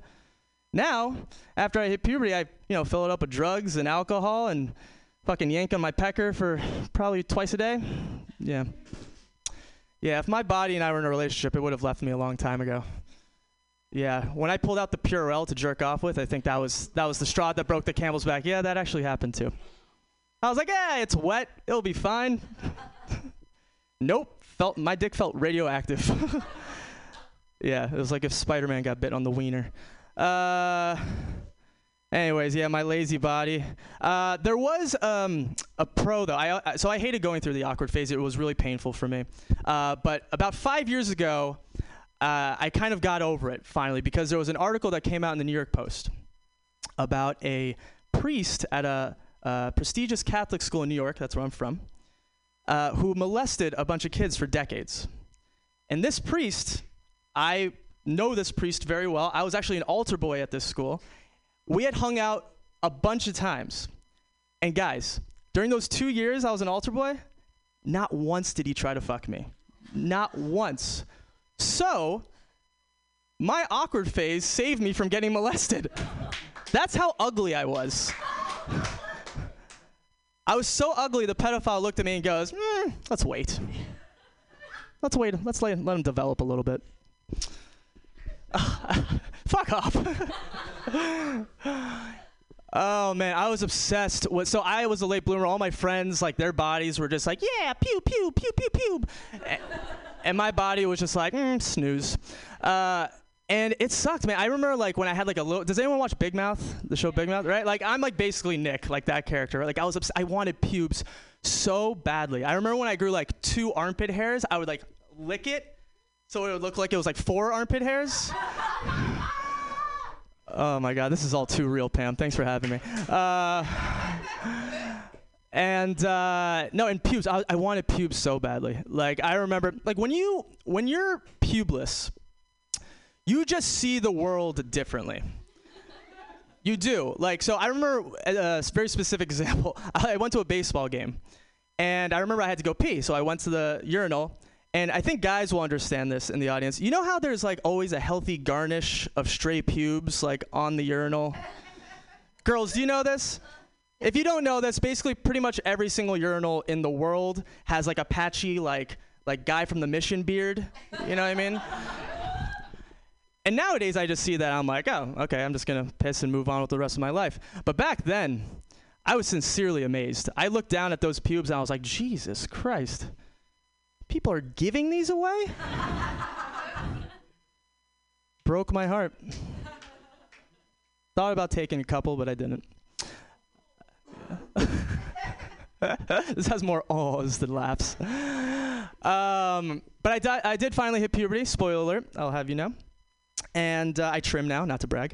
And uh, hit my growth spurt too, that was a big thing for me. Now I'm a whopping five foot nine inches tall, or as a lot of ladies put it, ooh, almost. Yeah, five nine's an interesting height I think for a guy, because I don't really feel like I've belonged, ever belonged to a height group. You know, like the talls never really accepted me.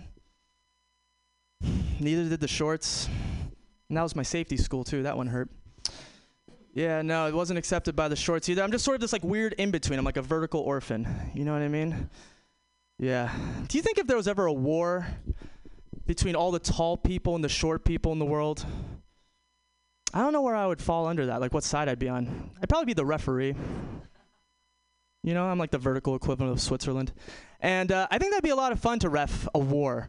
Uh, I just, I don't know, whenever I see referees, they look, aside from like the crazy parents who give them shit on the field, like I think refs, it looks like a fun time. It's just an exercise and get to, I don't know, it's just a fun time. Like, and I love it when referees at the beginning of a boxing match, they get the two people together, you know? I would love to do that for the tall versus shorts war. I could be like, all right, let's bring it together here. I want a good clean war. Talls, keep the teasing to a minimum.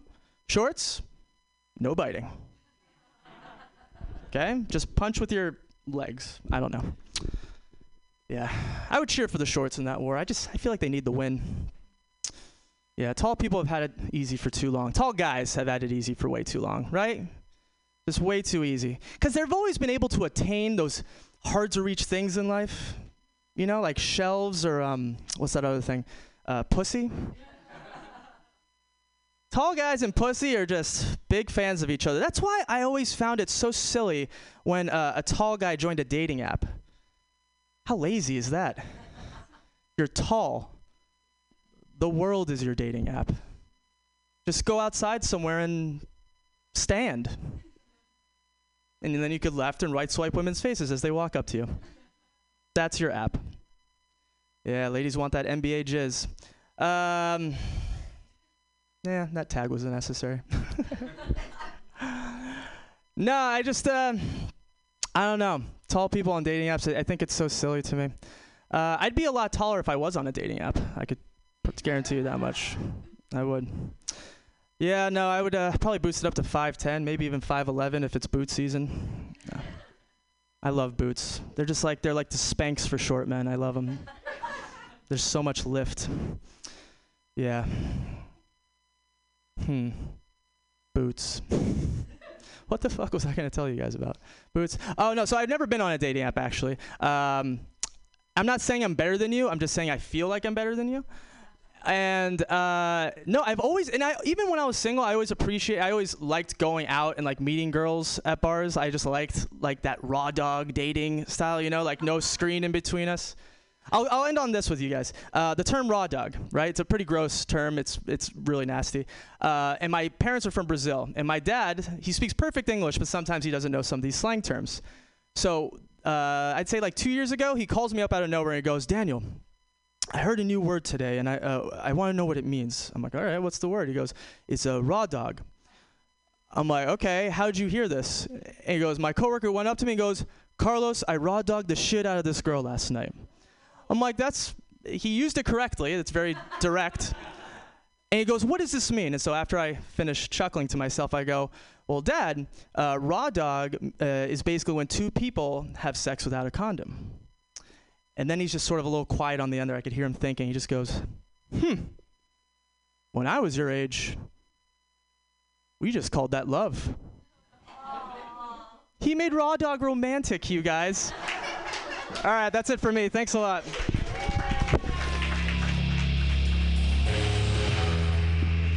Dan Aganaga, yay! He's never been on a dating app. You can clap for that too. Yay! You, you're like a, you're like a little, what's it called when no one else does that? Uh, snowflake, unicorn, a unicorn. Yes. Uh, no, snowflake is everybody melting in the sun. Uh, I'm also, I'm also a unicorn. I've never been on the dating apps, and I find it very silly. And I've had friends who've said like, well, you know, dating, you need to raise the bar. And then some people are like, no, no, no. When it comes to dating, you need to lower the bar. And I'm like, meet at the fucking bar. Isn't that how everybody does it? Like, that's how I do it. I don't understand these dating apps. Just go to a bar. Yay! I'm an alcoholic, so it's much easier, I guess, for me. Uh, your next comedian, she's so funny. Oh, I know I didn't. I haven't told anybody any list or anything. I've just been like, good luck. You're up next. Have fun with it. Uh, she's so funny, and she's going to have a great time. You guys are going to love him, her, everybody. Maria Deflutis. Yay!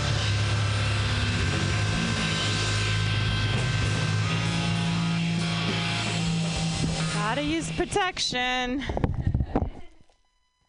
So I am like the token not skinny person here, which is, uh, there, there's no joke there, it's just a fact. It's okay, we can laugh. It's okay to not be skinny. I went and sat here, so the guy behind me is like, great, the one comedian I actually get to see is the one that isn't skinny. Life. Ooh, aw. Look at this though, huh? Weight loss goals. All right, I got one for you. Why did the chicken cross the road? Just two people want to know. Let's try it again. Why did the chicken cross the road? Why? Well, so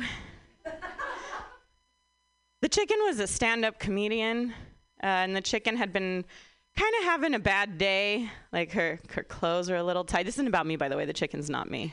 Chicken is a separate person. Her clothes are a little tight, you know. She ate a whole burrito. She felt a little bloated. Anyways, uh, she she did a set at a show, and it didn't go that great. And she wasn't feeling good, you know. Uh, so she she walked outside of the place where the set was happening, you know, letting the dust settle on the stage where she had just dropped a bomb, and uh, feeling like an eggshell of a chicken. So she went outside having a cigarette, and some guy came up to her and was like, "Are you pregnant?" And then she was like, as she's taking some of her cigarette, "No." And then the guy was like, "Like to come over to my place?" So this made the chicken think of her dating days when she was younger, the time she spent on OkCupid. Lots of people just posted pictures of their torsos, like that was impressive. The torso is like literally the only body part you can't not have. Except also maybe the head. You know, you need your head and you need your torso. You could lose any other body part and be just fine. The chicken was thinking about how that had happened to her cousin. Her cousin lost a leg. Just because someone wanted to eat a chicken leg? And he had to live with only one leg. But he lived, and that's the point. Posting pictures of your torso is not that impressive. Do you remember she had gone on an OkCupid date once with some guy who kept talking about how much weight he lost, and the chicken, who was not in a good mood because she bombed on stage. The chicken felt weird in that situation, and then he kept trying to get her to get dessert, and she didn't want dessert. And then he insisted. Anyways, there was more to that joke, but I don't remember it, so that's what's staying with that. So the chicken... Remember, the chicken was just remembering that. The chicken is outside having a cigarette, and some guy's hitting on her even though he thinks she's pregnant. And smoking while pregnant, which is, like, not a good thing to do. The chicken's not that irresponsible. She was just regular smoking. So anyways, you know, she said no. She kindly declined. She thought about what she wanted to do with the rest of her evening. She looked across the street. There was music and dancing, and like all the, the skinny chicks were there, and this chicken wasn't, yeah, she wasn't skinny. She wasn't fat, you know. And then, uh, so she just went to the bar next door for a drink. And, uh, you know, f- yeah, she went for a drink. She ordered a, a tequila neat, and the bartender was like, "What do you mean, you, like, you don't want it with ice?" And she was like, "Yeah." And he was like, "We don't serve it with ice." And the chicken was just very frustrated at this point. And she was just about to lose it. She had such a tough day. She had posted something on Facebook, like a picture of ice cream she was about to eat, and she was like really excited about eating it, and it was like delicious. And then her aunt just posted on it, "This is why you're fat." Yeah, chicken had a bad day, guys. So she didn't need that bartender sass. So she was just like, "Just give me my tequila." So he did. And she's sitting there minding her own business, and some guy sitting next to her was like, "What came first, the chicken or the egg?" And she hated that pickup line. So unoriginal. Guys just think they're starting a philosophical conversation. It's obviously the egg, because chickens, side note, no joke here, this is a fact, evolved from birds. The theropods became therop- the birds evolved from dinosaurs. That's what I meant to say. Chickens are birds. Anyways, theropods became chickens. It's not a debate. If anyone tries to say the chicken came first, they're probably a creationist, and you should probably stop talking to them. That's not how evolution works. Anyways, she didn't want to respond to that question because it was very unoriginal. So the guy was like, "I'll buy you a beer." And then the chicken was like, "I don't want a beer." And then the guy was like, "Why are you trying to lose weight?" And the chicken was having such a bad day. She didn't need that. Chicken didn't need that. So uh, really, she didn't like beer. Beer made her bloated. The guy didn't need to know that, though. She's just like, "I don't like beer." So then the guy was like, "Fine, I'll, I'll get you whatever drink you want." So the chicken ordered a tequila. She pointed at the one she wanted. And then the guy was like, "So what do you do?" And the chicken was like, "I'm a stand-up comedian." And the guy was like, oh, yeah? Tell me a joke. Which is, you should never, like, say that to a stand-up comedian. The chicken knew this. But the chicken was drinking tequila that that guy bought her. And he didn't know that that was a thirty dollars shot of tequila. So the chicken was like, all right, fine, I'll tell you a joke. So the chicken was like, knock, knock. Two men walk into a bar, eh? Huh. Two men walk into a bar, a hookah bar. But orange, you glad I didn't say banana? The man didn't like that joke. And he told the chicken that, and the chicken didn't need that. The chicken was having a really bad day. So, uh... So the man left, the chick had stayed behind, she was watching whatever was on the the bar T V, it was a crime show, and they were describing a witness, they couldn't see the, the not a witness, the, the person who did the crime. And the T V said, this person is five foot seven, weighs one hundred ninety-five pounds, it is statistically improbable that this person is a woman. The chicken was five foot seven and weighed one hundred ninety-five pounds, and she didn't need that. So then this other woman sitting at the bar was like, hey, you know, that joke was funny. The chicken liked that. She was like, you know, I, I hope I hope you don't feel bad about yourself. The chicken wasn't sure where she was going with this. Then the woman said, you know, I could give you some weight loss tips. And the chicken was like, oh. Uh. And the woman was like, oh, I'm not saying you'll ever be skinny like me, but you could be skinnier than you are. The chicken didn't need that. So the chicken tipped the bartender.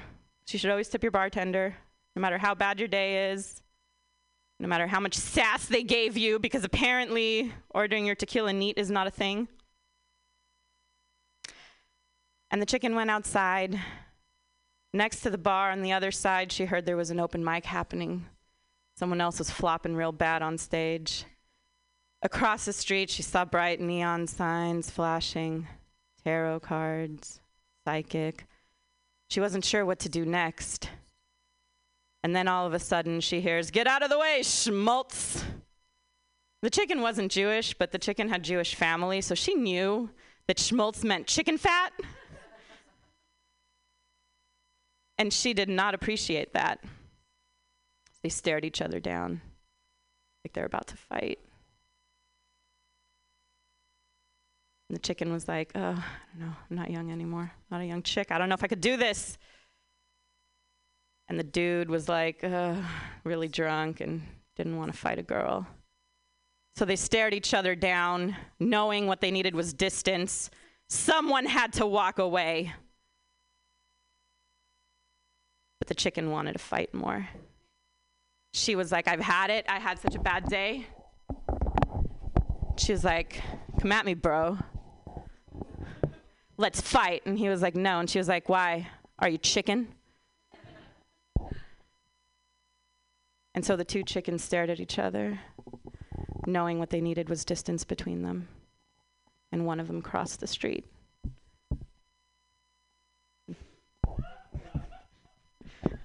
I'm Maria Deflutis, thank you.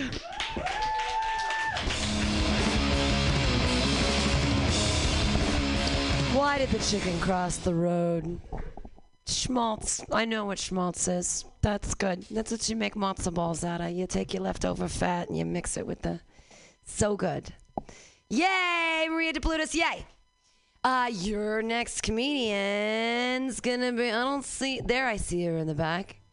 Yeah. She's so she's so wonderful. Uh, I saw her a couple weeks ago, and she was complaining that she'd lost her butt.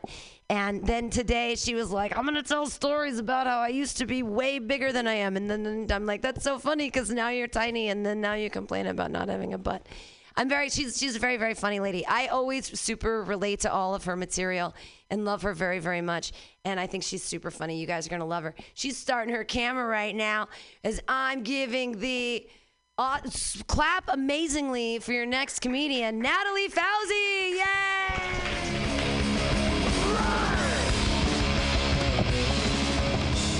everybody. I'm actually going to look at notes today because I had to write a bunch of shit about this stuff. Uh, you know, you guys remember when you were fat and you were thin? Everybody's been fat and thin at some point, right? You've been both. Has anybody always been fat or always been thin, like their whole life? No, right? No. How many people here are over forty? Like, no one. I think just me and her. Right? Yeah, you, you guys, when you get older, like, you can start getting really worried about looking thin. Uh, like, I felt so pressured. So pro- felt so pressured, I've actually literally rushed myself into being thin. I burn a lot of calories running late. Yeah, I have A D D, you guys.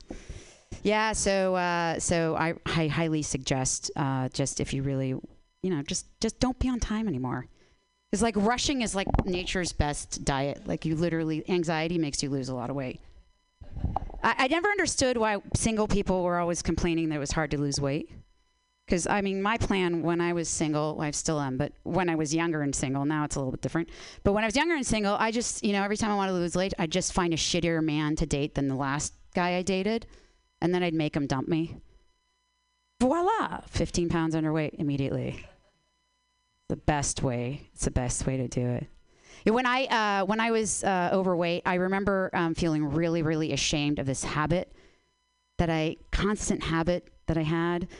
My left thigh was always fucking my right thigh. You know, like, you know, thunder thigh, thunder thigh collision. And I was tr- I was always running out of, um, you know, lint tape because that's what I used to um, hide the evidence. That, you know, that sh- shiny sheen of pilling on your inseam, pilling inseam. Yeah, but when I when I when I did when when I was finally in around in a in a room of women. Uh, and I and I had that thigh gap. It felt like I was the capsule inside of a bottle of pills. I always got that look, you know, like, how dare you have a thigh gap? Fuck you, bitch. It's like, well, I, I got dumped like by a guy that was fucking hookers. Does that redeem me at all? Like, I mean, if I told you it was like the result of absolute misery, would you be like, oh, okay, it's all right, you're allowed. I don't hate you now. You're not better than me. You're just, you know, sicker than me or whatever. What do you guys think? Haven't you, have you ever, have you ever had, like, lost a bunch of weight because somebody dumped you? I'm looking at you specifically. I don't know why. I feel like she's, she knows what I'm talking about. Yeah, right? That's like the perfect diet. Hot dogs and cigarettes. Uh, you know what it was for me? This is fun. Now I'm just like, just going to tell you, share real life. I was dumped. I, I, I, I. Found out my ex-boyfriend was fucking hookers. This was a long time ago. I'm over it, so nobody needs to cry about it, you guys. I, I was like, what? It, you know how I found out? Uh, I found his hooker reviews online. I'm not even kidding you. True story. And I was like, oh, my God. It's like Yelp for hookers. Like, this is insane. They should call it incognito dot com. Or I thought I thought the best name is actually City Horshare. You guys remember City Car Share? That was back then. I'm aging myself. So this was a while ago, and you know what I did? It was string cheese and Cosmos. String cheese, Cosmos, and that's it. And I, I just, just like became like this like razor-thin person, and I, I figured out all these things that these hookers sold, which was kind of interesting to me because I didn't know anything about this, you guys. And I had to look everything up on inter- on the internet because everything they sold was in acronyms. Uh, no joke. Everything was uh, one of them was uh, was a G F E. I'm like, G F E, like gonorrhea for everyone?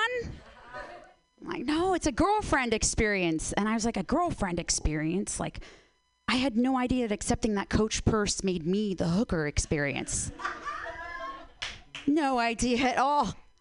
And uh, and then I thought, like, well, what is a girlfriend experience like anyway? Like, you show up at the door and she's like, where have you been? She comes out of the bathroom and, and she's like, do these track marks make me look fat? Right, Pam? She's like, I knew she had to get a laugh at you. Uh, you know, or like, you know, she's like, I double booked sushi with my mother. You're just so high maintenance. I'm just going to give you a hand job in the car. I saw another one of these. I wasn't planning to do this set, but it's coming out just fun. Uh, you guys seem to be liking it. We've talked enough about people being fat. Let's just talk about dicks and whores. So, um, so yeah, so another one of the um, the acronyms that I saw you guys was, was called a C B J. And I, I read it, I looked it up, it was like covered blowjob. And I'm like, oh, so Aflac has a policy for this? And if you're not happy, they give you an R I M job instead? You know, covered, yeah, okay. But then I realized, no, this is like a blowjob with a condom on. You guys know what I'm talking about? Have you ever had one of those? No. Oh. Did you did you pay for it? Or did all did, did all your buddies pay for it? Oh yeah. Yeah, so I read that and I was like, wow, you paid for a covered blowjob? I'm like, that just doesn't seem like a very good value. It seems like, like, you know, it's like going to Harvard but being in the continuing education program. Or or or taking a honeymoon in Cleveland. I mean, that really is. It's it's supposed to be a honeymoon, but you're in fucking Cleveland. So why'd you pay for it? Uh, she didn't like that. You didn't like that one? Yeah, no, this was a long time ago for me, you guys. Really, really long time ago. So it it, it, it turned out into being a bunch of uh, really funny jokes. Um, let's see. What else do I want to talk about? Uh, hooker lovers. That was that guy. We called him hooker. I called him hooker lover, an asshole, asshole or hooker. Depended on the day. Depending on the day. But you know what's funny is I became an expert after looking at this because I could see how much all of these um, things cost. And I was like, I, I totally figured out like how much they charge for each each item. And I was like, oh my God, my rent in San Francisco is like a total bargain. It's like three G F Es and one C B J. So great, like a, like a like a Ferrari drives by. I'm like, how many penises buys that? I couldn't help myself. Um, and I thought, oh my God, you know, it would be so awesome. And I'm inspired by Maria's story. Um, I'm going to tell a story. I would be so awesome if I could make that kind of money. I was like, that would be awesome. But I don't really want to, you know. I'm more like dinner and drinks, like dinner and drinks. But I'm not going to, I just can't do it. But but I thought about it. I'm like, you know what I could do? I could be a dominatrix. Yeah. Like, I know how to torture people. I work in an office. I totally know how to torture people, and I, I thought I can totally do this. I'm, uh, I'm gonna, I'm gonna, I'm gonna get find that guy, and I'm, I'm this customer, and I'm not gonna call him slave. I'm gonna call him temp. Yeah, and I'm gonna make temp show up between six and eight in the morning, because you know mornings just suck. And I guide him to a very gray cubicle, you know, with the lights, the fluorescent lights, kind of like bzzz, and make you look like you have jaundice. I'll just, I'll, I'll step them over to an antiquated computer, hand them a jar of Jelly Bellies and be like, spreadsheet this temp by color and by flavor. And just watch him go in one at a time. And while he's struggling with his, you know, silly Excel program that can't move and the mouse that can't do anything. And you, you guys know, you guys have been at work, right? It's pure fucking suffering. Let's just be honest. When you've got technology that's not working, and then I'd, you know, fake play a fake party in the room. You can't go yet, temp. You're not done yet, temp. You hear bottles of champagne opening. You can't do any of it. What makes you think that's teal, temp? You're too stupid for this job. And I'll just walk him into another room and be like, see that IKEA desk, La Paloma? Build it. Yeah, there's three screws missing. Yeah, I'm not doing you any favors. I think I would be a fantastic dominatrix. What do you guys think? Yeah. Yeah. I think I think I should hire a bunch of temps and like test out the theory. You, what do you guys think? I mean, who doesn't feel like work? Has you have you ever built an IKEA piece of furniture ever? Like just the directions alone are like fucking hell, right? And I think we should torture the world with that. Yeah. Uh, I just want to tell you one more thing, just to be back on the topic of of being obsessed with my body, like everybody else is. Um, and I did. I recently lost some weight, and uh, I now I used to have a really nice butt, and now where my butt was really nice is just an extra butt underneath my butt, and so I have like a dimple butt, like a double butt. It, it only happens when you're old. Uh, so there's a downside to getting skinny, you know. Um, but I, I was I, I get online and I'm like trying to find all these beauty things and always looking for different ways to look sexy. And I came across actually a really cool drug. This pharmaceutical company um, invented a drug that actually treats the overcurvature of a penis. Yeah, did you guys know that? I'm like, crooked dick. That sounds like a euphemism for Harvey Weinstein, you guys. But it's just real. It's a real thing. It's a real thing. Like, you know, like t- uh, tissues get stuck together, so they start over curving, and uh, and it turns out and it turns out this this drug that was invented for men actually also has benefits for women.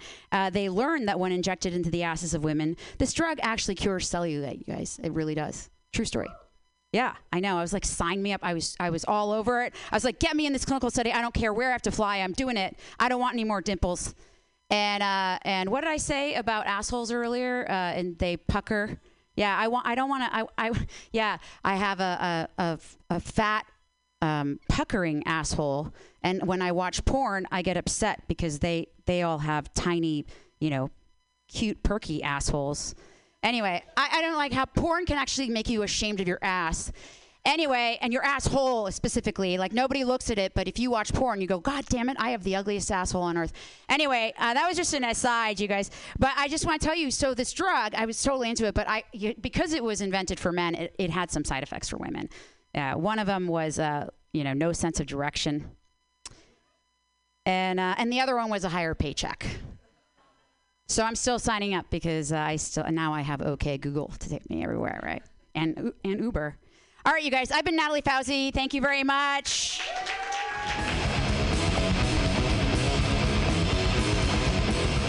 Natalie Fauzi and her puckered asshole. Yay! I feel I I always as a child I was a I was a ballerina as a child. And uh, I had a really mean teacher, and I was I was kind of a chubby child. And she would take her little ruler and she would smack my ass, and she'd she'd be like, "Show me the ding- dimples in your little fat ass," like, because if you if you puck, it's the way that you do your turn.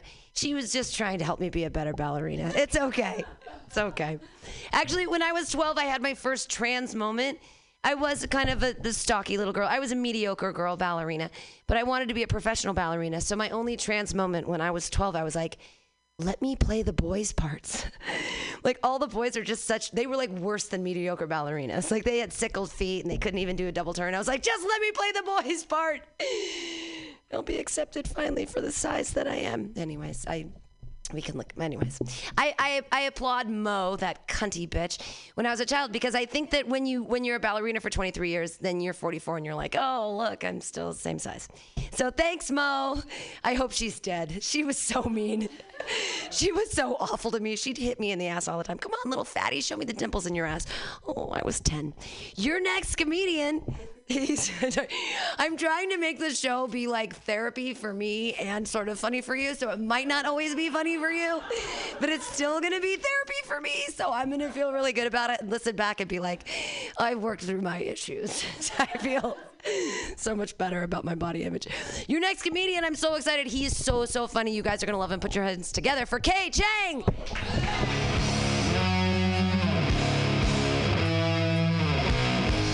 Oh my goodness, thank you. There is, was there really a, a, a cure for a curved penis? Oh my God. My dick leans further to the left than Bernie Sanders, y'all. That's,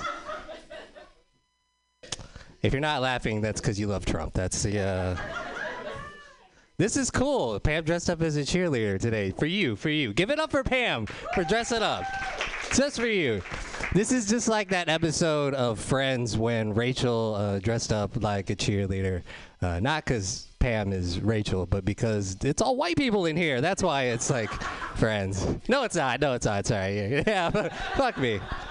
Uh, you're like, there was like one black woman in season nine. That, like nine years in New York City, they finally found somebody black in that. Yeah. Okay. Anyways, uh, this is cool. This is cool. I'm a skinny dude. I'm so skinny. How skinny are you? If I had sex with a woman as skinny as I am, we might start a fire. This whole set is just me talking about how insecure I am. Uh, I got a long-ass leg, look, neck. Look at this long-ass neck. Look at that. I, my, like my dating profile says I'm five ten, but that's like thirty percent neck. All right. Uh, I have been told, though, that I have a nice smile. See? Yeah, yeah. Unless I turn my head, then I look creepy. Watch this, watch this.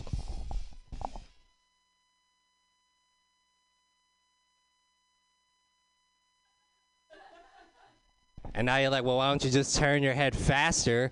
You won't look as creepy. Okay, I'll do that, I'll do that. Can't help it. I'm still creepy looking. Uh, yeah, so yeah, I, I, I, got a dating app. I, everybody's doing the online dating. Everybody's using the OkCupid and the Tinder. I'm old-fashioned. You know what I use? Good old Craigslist. Yes. What? Say that again? What? That is so... Oh, my God. That means this joke is outdated. Should I fucking still do this joke? Wow. That was the best heckle I've ever had in my fucking...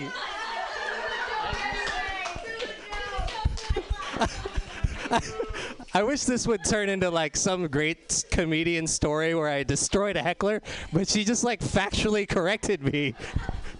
Damn, okay. All right, have a good night, y'all. That was, uh... fantastic. All right, all right. I'll do the fucking bit, I guess. Uh, I use Craigslist because I need a girlfriend, and you need a futon. Hi, I'm here about the futon, sure thing, but first, I made dinner. Or I got this gift card to Olive Garden, and it's got seven bucks left on it. That joke would have been so good if you hadn't fucking actually corrected me. I'm just kidding. Uh, no, I'm kidding. I, I don't use the, the Craigslist. I've been uh, frequenting my local library. It's, uh, that's what I do for women, because librarians are super sexy. Oh, my God, I got this fantasy where I'm at the library, and uh-oh, uh-huh, my books are overdue. How am I supposed to pay these late fees? Mm. And we'll be getting it on right in the middle of the reference section, and she'll be like, oh, oh, and I'll be like, shh. The joke wasn't directed at you. You just... happened to be sitting right there as I was finishing the joke. And you happen to look like a sexy librarian, but that's not what I was going for, guys. I picked you for that joke, even there there was two other women wearing glasses. You just you got that librarian vibe. Uh, the reference section is the sexiest section. A lot of people will tell you it's an adult nonfiction. Not true. That's where you want to go if you want to get your freak on, right? But if you want to really want to make love Titanic style, you go to the reference section. Trust me, I've done the research. Where did I do the research? On Google. Where else do Where else do you do research? Come on, y'all. uh, so I'm a, I'm a skinny dude, but I'm not unhealthy. I'm in fantastic shape. If I took my shirt off right now, you'd be like, whoa, this dude is cut like fresh grass. Oh my God. He is cut like taxes for the wealthiest one percent. Oh my. Maybe San Francisco is not the best place to do a one percenter joke. There's a couple one percenters in here. One more. This dude's abs are like the earth. Flat. All right. Got some flat earthers here. Hell yeah, this is my audience right here. Oh, I will take off an article of clothing for every laugh that I get. That's what I'll... Uh, oh, that counts. No, no, I'm kidding. I'm not, I'm not stripping here. Uh, is it, once you get in shape, like, you always look for an excuse to take off your shirt. Like, dang, it is warm in here. I need to take my shirt off. Shit, oh, I spilled a drink on myself. I need to take my shirt off. Oh, shit, is it Kwanzaa? I need to take my shirt off. If you're not laughing at that joke, you're racist. That's uh, how it works. Uh, I was uh, not always this handsome pile of man you see before you. Uh, thank you. Uh, I was I was a very ugly teenager. I was a skinny kid, skinny Asian kid with very long hair. I had hair way down to here and it's poofy as an afro. I looked like it looked like a, a lemon lollipop that fell on a barbershop floor. That's that's my grossest joke right there. That's a. Uh, uh, but it was okay. It was okay. I, I didn't mind. You know, it was like. I was an ugly kid, and, and now I'm a be- little bit better looking. I realize that it doesn't... Handsome men can do the bare minimum and get credit for it. Like, if a handsome dude posts a picture of their nephew, girls will go, oh, my God, he is so great with kids. What a role model. If you were an ugly dude, you got to save an orphan from a building, like a burning building. Even then, women will be like, why is he touching a kid? That's hella creepy, right? Everybody's wondering, like, how come we're just now mad at R. Kelly twenty years later? Uh, because he's balding and doesn't have abs anymore. That's it, guys. I'm just saying, justice is coming for Chris Brown in like twenty years, okay? Just wait, Chris Brown. It's just, and I, by, by the way, like, men are shallow too. Don't get me wrong. Like, if I was a pretty woman, I wouldn't even learn how to read. I would just have men buy me shit. Like, we're really dumb. Like, we're really dumb. But women are shallow in that they don't know that they're shallow. They'll lie to themselves. Like, a hot guy will, say like a hot guy knows a lot about you. Well, then he's sweet. But if an ugly dude knows a lot about you, he's a stalker, right? If a hot guy Uh, is an asshole, then he's a badass. If an ugly guy is an asshole, well, he's just an asshole. Uh, I don't have a punchline here. Now I'm just ranting. This is just okay, cool. Uh, all right, I'm done talking about my uh, body issues. Let's talk about some other people's issues. Uh, I have a girlfriend. The dating app jokes I wrote when I was single. I, I was funnier when I was single. What can I say, guys? It's just, this is how it is. Uh, love will really kill your comedy career. So anyways, my girlfriend, uh, she has eczema. She's very allergic to shrimp. Here's the problem. Shrimp is delicious. Uh, I love shrimp. And so if she eats shrimp, she gets a rash. And I know this. Uh, and I don't want her to get a rash. But I ain't about to tell her what to do with her body. I'm not Congress. Uh. Yeah. But I also know that if she eats shrimp, then she's not going to want to have sex later, because a woman needs to feel sexy in order to have sex. Men don't need to feel. We don't need to feel. That's, we're just, we're good. If I was in a coma, I'm still down, you know, like, bring it on. Uh, so yeah, I have a girlfriend. We did not meet at the library on a dating app. It was actually a Southwest flight. Yes, I was in Group C. Some of y'all know. Yeah, see, exactly. Some of y'all know what that means already. Uh, Group C means three things. One, uh, I waited till the last second to check in. Two, I'm probably getting a middle seat. Three, I do not have my life together. Group A people got their lives together, right? Group A people know what the word fiduciary means. Group C people laugh when we hear the phrase penal code.